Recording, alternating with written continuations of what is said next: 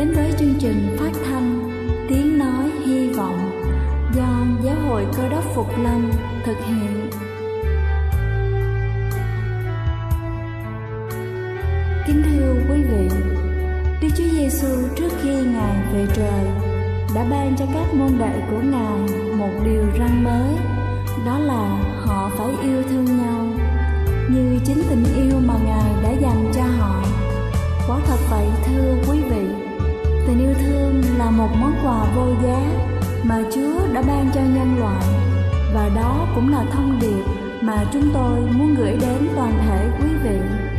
Nếu quý vị muốn tìm hiểu thêm về chương trình, về niềm tin hoặc muốn nghiên cứu về lời Chúa, xin quý vị gửi thư về chương trình phát thanh Tiếng Nói Hy Vọng địa chỉ 224 Văn Đăng Lưu, phường 3, quận Phú Nhuận, thành phố Hồ Chí Minh hoặc gửi email cho chúng tôi theo địa chỉ tiếng nói hy vọng amokgmail.com Ngoài ra, quý vị cũng có thể liên lạc với bất kỳ hội thánh cơ đốc Phục Lâm tại địa phương gần nhất. Xin chân thành cảm ơn và kính mời quý vị lắng nghe chương trình hôm nay.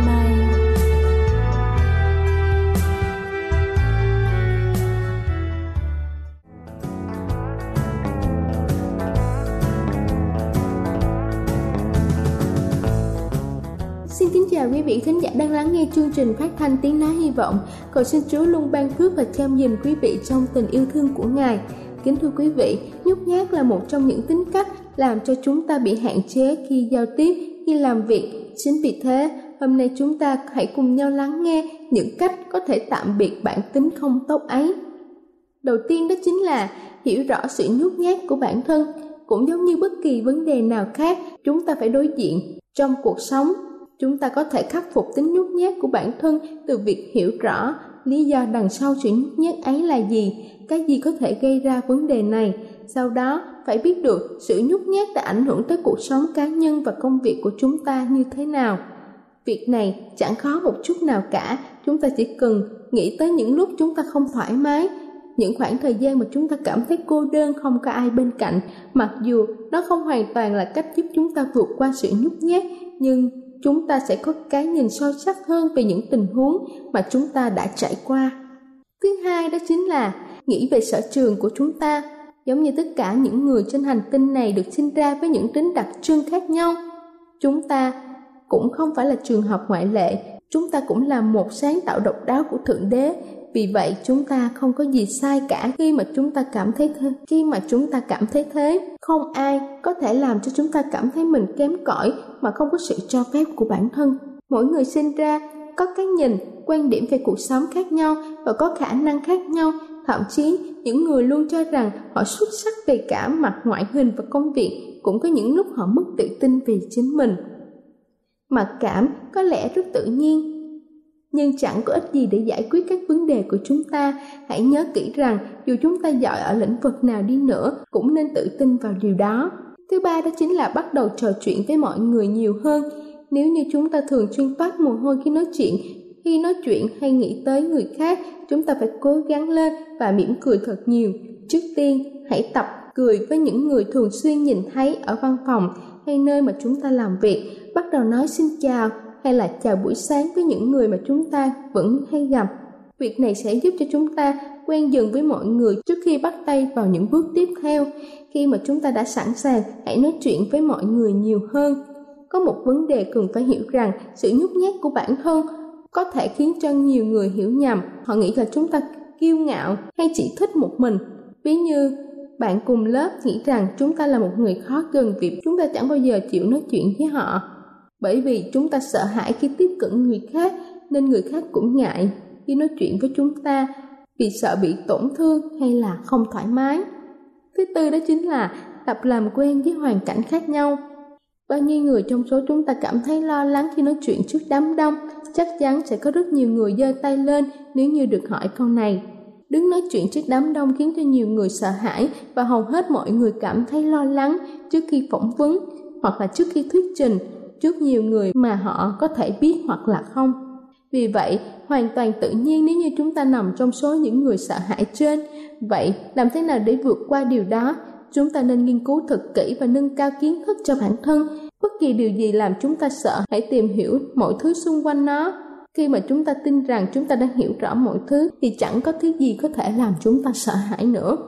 Thứ năm đó chính là hình dung trước những hoàn cảnh mà chúng ta phải đối mặt việc hình dung có thể giúp chúng ta vượt qua nỗi sợ hãi trong những tình huống khó xử. Công việc của chúng ta phải làm là ngồi và hình dung ra những tình huống khiến cho chúng ta phải lo lắng, tức giận. Ví dụ như là hát trước mặt đám đông hay là trả lời câu hỏi trong một cuộc phỏng vấn.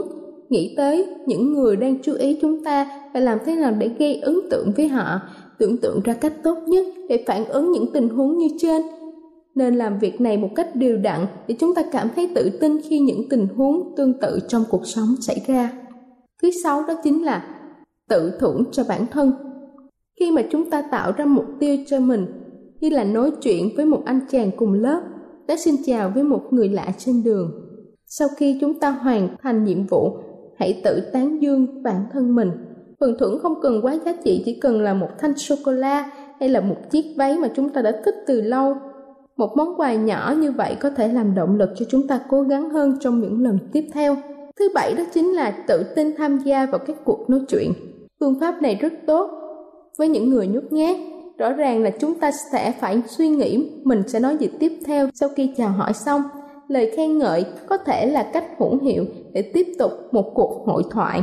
Khen ở đây không phải là vì lợi ích gì cả mà đơn thuần chỉ là phá vỡ sự xa cách giữa những người đang nói chuyện với nhau mọi người thường thích kể về bản thân họ. Vì vậy, nếu chúng ta không biết nói gì nữa, thì hãy hỏi họ về cuộc sống và ước mơ và những đam mê của họ. Thứ tám đó chính là thả lỏng tinh thần. Chúng ta có khi nào thấy tù túng vì bức tường mà chúng ta xây dựng quanh cuộc đời của mình? Lời khuyên dành cho chúng ta là hãy thả lỏng bản thân một chút, làm điều gì đó mà chúng ta mong muốn, nhưng vẫn chưa làm được. Chúng ta có thể nghĩ về việc đăng ký một lớp học khiêu vũ sẽ rất hiệu quả để làm giảm bớt sự tự ti của chúng ta, hoặc là bất cứ điều gì mà chúng ta cảm thấy vui như là một chuyến thám hiểm. Hãy tự mang đến cho mình cơ hội để thoát khỏi cái vỏ ốc mà chúng ta tạo ra và sống theo cách của riêng mình. Đừng quá căng thẳng và cứng nhắc, nhiều khi cũng nên phá cách một chút. Và cuối cùng đó chính là chấp nhận sự từ chối. Bị từ chối là điều khó tránh khỏi trong cuộc sống. Người ngoài chẳng thể hiểu những điều mà chúng ta phải trải qua chúng ta có thể bị tra rìa do những định kiến hoặc là thành kiến, nhưng chúng ta phải mạnh mẽ để chấp nhận những điều này. Thế giới này có rất nhiều người khiến cho chúng ta mất tinh thần, nhưng chúng ta không được phép để họ có quyền như vậy. Không cần sự thương hại từ ai đó. Đó là điều tồi tệ nhất mà chúng ta làm cho mình. Hãy rút ra bài học cho bản thân và tiến về phía trước. Kính thưa quý vị, vấn đề lớn nhất của những người nhút nhát là họ không tin vào bản thân mình họ không nghĩ rằng họ cũng có những điều mà người khác đáng ngưỡng mộ. Mỗi người đều có những nét đẹp riêng thường so sánh mình với người khác và nghĩ rằng họ hơn mình. Chúng ta cũng có thể làm tốt, thậm chí còn là tốt hơn. Tin rằng chúng ta cũng là một điều tốt đẹp của tạo hóa. Hãy yêu chính bản thân mình. Đừng mất niềm tin vào bản thân khi chúng ta thất bại. Tập trung vào những mục tiêu nhỏ và dần dần hướng tới những mục tiêu lớn hơn đây là chương trình phát thanh tiếng nói hy vọng do giáo hội cơ đốc phục lâm thực hiện. Nếu quý vị muốn tìm hiểu về chương trình hay muốn nghiên cứu thêm về lời chúa xin quý vị gửi thư về chương trình phát thanh tiếng nói hy vọng địa chỉ 224 Phan Đăng Lưu, phường 3, quận Phú Nhuận, thành phố Hồ Chí Minh hoặc gửi email cho chúng tôi theo địa chỉ tiếng nói hy vọng gmail.com Ngoài ra, quý vị cũng có thể liên lạc với bất kỳ hội thánh cơ đốc Phục Lâm tại địa phương gần nhất. Xin chân thành cảm ơn và kính mời quý vị tiếp tục lắng nghe chương trình hôm nay.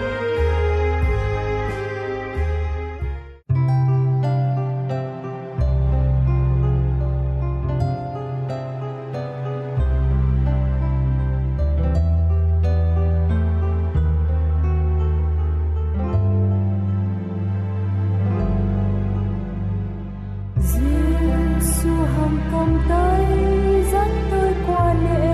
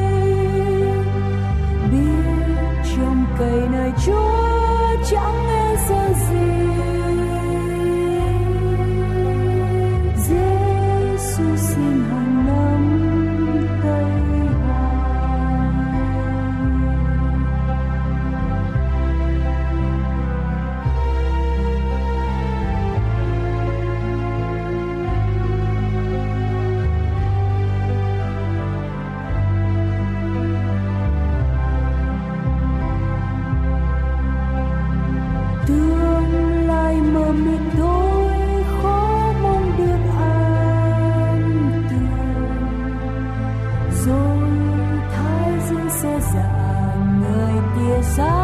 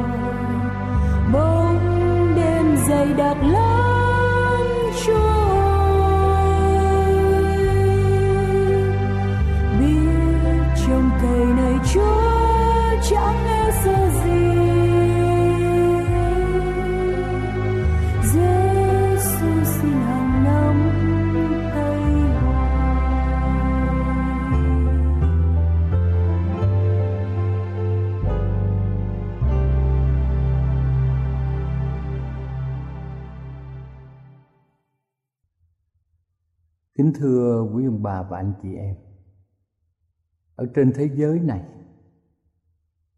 Mỗi lúc mà có những trận cuồng phong, Những cơn bão tố, Các nhà khí tượng thủy văn Đã cho mọi người biết khoảng đường đi của những cơn bão. Và cũng rất nhiều lần có động đất. Nhưng mà nhiều người vẫn không có đoán một cách chính xác những tai hại xảy ra do động đất tác hại như thế nào. Và trong các kênh khí tượng thủy văn, cũng nhiều khi đoán không chính xác về đường đi của cơn bão. Thưa quý ông bà chị em, đó là chuyện gần trước mắt nhưng làm sao con người có thể biết được rằng sau một năm thì mình như thế nào? Thời tiết nơi ở ra làm sao? Như vậy thì làm sao con người có thể biết được những chuyện xảy ra ở trong tương lai? Những văn phẩm của kinh thánh cụ ước được hoàn tất hàng thế kỷ trước khi Đức Chúa Giêsu được sanh ra những chi tiết về con người ở Nazareth này được viết ra từ nhiều thế kỷ trước khi Chúa được sanh ra. Những lời chứng và lời tiên tri được gom lại, được gọi là dây chuyền ráp nối của lời tiên tri ở trong cụ ước. Chúng ta biết một chiếc xe hơi, trong quá trình sản xuất được chế tạo được lắp ráp rất nhiều bộ phận và hình ảnh về đấng Rít giải cứu hay là đấng Messi dần dần được chúng ta nhìn thấy một cách rõ nét. Một học giả nổi tiếng đã mô tả hiện tượng vô cùng kỳ diệu này là những lời tiên tri trong kinh thánh đã cho thấy Đức Chúa Giêsu là một đấng từ trời Kính thưa quý ông bà chị em, Có hàng trăm lời tiên tri ở Kinh Thánh Cụ ước, Nhưng mà nếu chúng ta không để ý, Chúng ta sẽ không biết được tập trung vào trong cuộc đời của Đức Chúa Giêsu. Khi con người phạm tội, thì Đức Chúa Trời đã nói với con người ở trong sáng thế ký đoạn 3 câu 15 dòng dõi người nữ sẽ dày đạp đầu con rắn. Và trong sáng thế ký đoạn 49 câu 10 cho chúng ta biết đấng Silo hiện tới, đấng đem lại hòa bình. Và trong dân số ký đoạn 24 câu 17 đã tiên đoán một ngôi sao hiện ra từ Gia Cốp. Trong Mi Chê đoạn 5 câu 2 đã tiên tri về nơi mà đấng cứu thế được sanh ra. Sách Mi Chê đoạn 5 câu 2 tiên tri rằng Bethlehem được xác định là nơi sanh của Ngài. Và trong sách Ê-sai đoạn 7 câu 14 viết rằng, do một người nữ đồng trinh sanh ra, được gọi là Emmanuel hay là Đức Chúa Trời ở cùng chúng ta. Trong sách Ê-sai đoạn 61 từ câu 1 đến câu 3 cho thấy chức vụ giảng dạy và chữa lành của Đấng Cơ Đốc cũng như trong sách Ê-sai đoạn 53 từ câu 4 đến câu 9 cho thấy sự khổ và sự chết của Đấng Cơ Đốc. Kính thưa quý ông bà và anh chị em. Và lời tiên tri cũng bằng hành động nữa trong sáng thế ký đoạn 3 câu 21. Chiếc áo bằng da thú tại giường Eden những áo này được cung cấp cho loài người do Đức Chúa Trời cung cấp và chắc chắn được lấy từ những con thú bị giết. Điều này dự báo về cái chết của đấng cơ đốc, tiêu biểu cho áo công bình được Ngài khoác cho loài người. Và trong suốt Ai ký đoạn 12 câu 3 và câu 14 cho thấy con chiên của lễ vượt qua cũng như trong sách Lê Vi Ký từ đoạn 1 đến đoạn 4 cho chúng ta biết toàn thể công việc tế lễ trong đền thánh của dân Israel đều là lời tiên tri bằng hành động về cái chết và chức vụ tế lễ trên trời của đấng cơ đốc. Kinh Thánh cũng tiên tri bằng các nhân vật của thời cụ ước, giống như đấng cứu thế cho nên chúng ta không thể nào không coi những nhân vật ở trong kinh thánh cụ ước là những kiểu mẫu. Những nhân vật của thời cụ ước giống như một tấm bản sống động. Chỉ về một nhân vật lớn hơn sẽ được dấy lên ở trong tương lai. Abraham được kêu gọi để hy sinh con trai yêu dấu của mình trên núi Moria hoặc là Melchizedek phối hợp nhiệm vụ của vua và thầy tế lễ. Joseph là sự tương đồng giữa người và Đức Chúa Giêsu làm cho chúng ta kinh ngạc. Joseph được cha yêu mến vì người có tánh hạnh vô cùng ngay thẳng. Joseph được ơn tiên tri, tuy nhiên người vẫn bị hắt hủi, bị phản bội bởi chính anh em mình và cuối cùng bị bán với một giá rẻ mạt. Joseph cũng bị cám dỗ nhưng không phạm tội bị cáo gian bị lên án và bỏ tù sau thời gian bị hạ nhục và người được cất lên những điểm vinh quang Joseph đã được giáp mặt với anh em mình để bảo tồn sự sống cho họ khi người đã là lãnh đạo của dân Ai Cập. Joseph đã cứu cả dân mình và lẫn dân Ai Cập khỏi nạn đói. Mọi người đã quỳ gối trước mặt người kể cả những kẻ đã hành hạ và phản bội Joseph. Nhưng họ đã được tha thứ và ăn năn. Điều này được ghi trong sáng thế ký đoạn 37 cho đến 50. Chúng ta cũng nhìn hình ảnh của mua xe.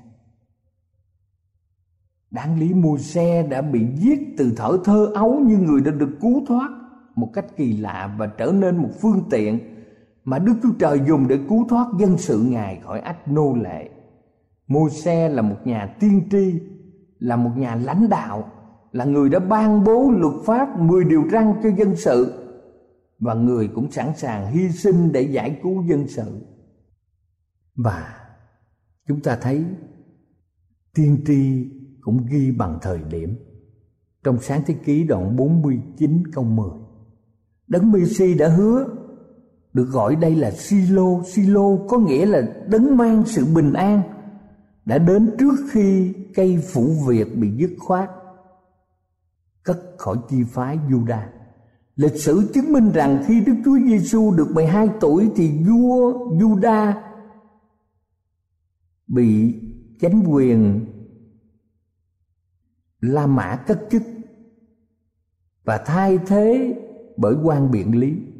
Như vậy vương quốc Juda di tích cuối cùng của Israel hùng cường chỉ còn được coi như một tỉnh nhỏ của xứ Syria. Nhưng Đức Chúa Giêsu đã sinh ra ở Bethlehem, có nghĩa là đấng Silo đã đến trong khi Juda còn cây phủ Việt và lời tiên tri vì thế được ứng nghiệm một cách hoàn toàn.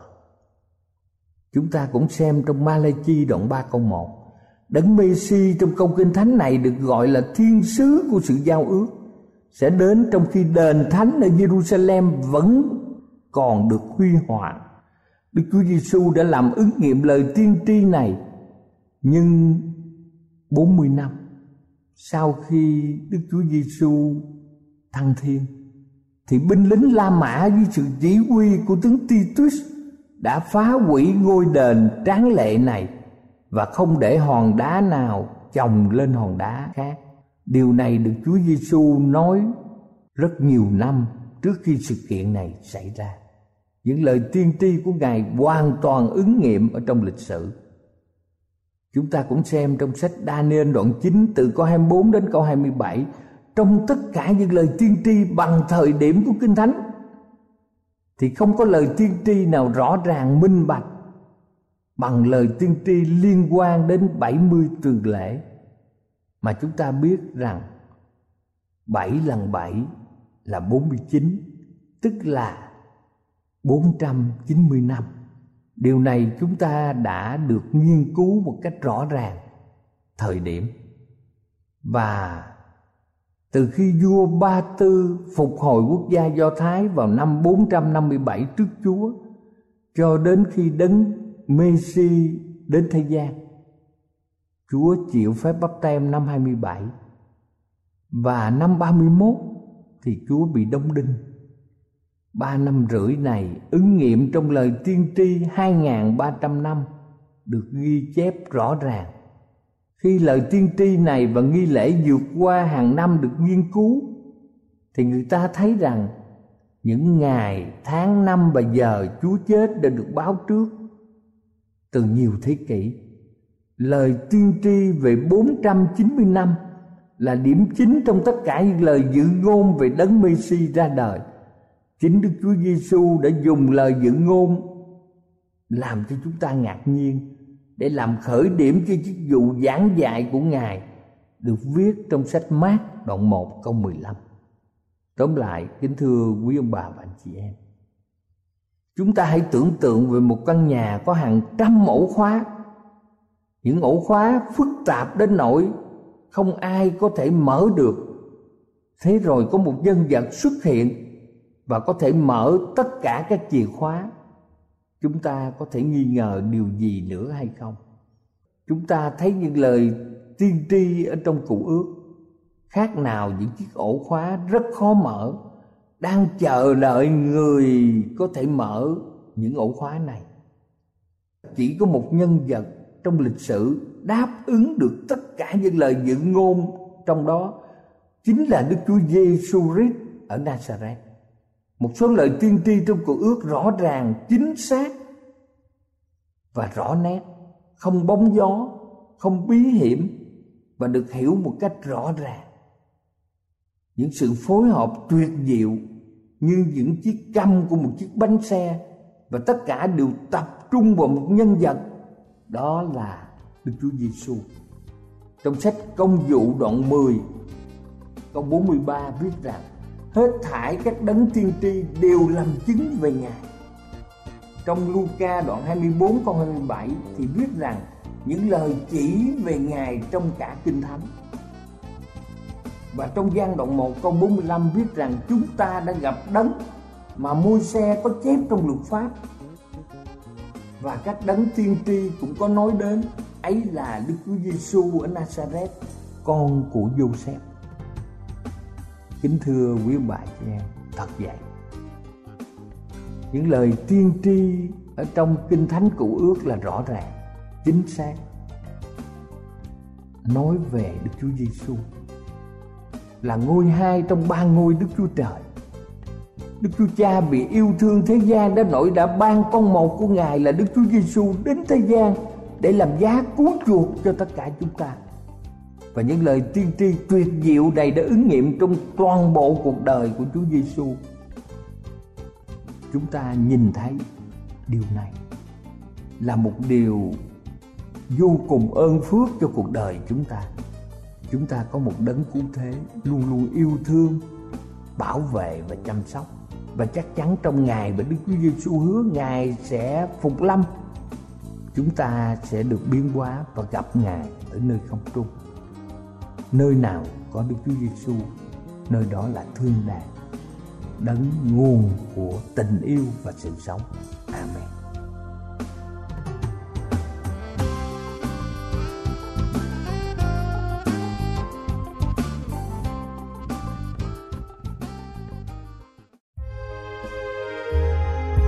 Đây là chương trình phát thanh Tiếng Nói Hy Vọng do Giáo hội Cơ đốc Phục Lâm thực hiện. Nếu quý vị muốn tìm hiểu về chương trình hay muốn nghiên cứu thêm về lời Chúa, xin mời quý vị gửi thư về chương trình phát thanh Tiếng Nói Hy Vọng, địa chỉ 224 Văn Đăng Lưu, phường 3, quận Phú Nhuận, thành phố Hồ Chí Minh hoặc gửi email cho chúng tôi theo địa chỉ tiếng nói hy vọng amos@gmail.com Ngoài ra, quý vị cũng có thể liên lạc với bất kỳ hội thánh cơ đốc phục lâm tại địa phương gần nhất. Xin chân thành cảm ơn và hẹn gặp lại quý vị trong chương trình lần sau.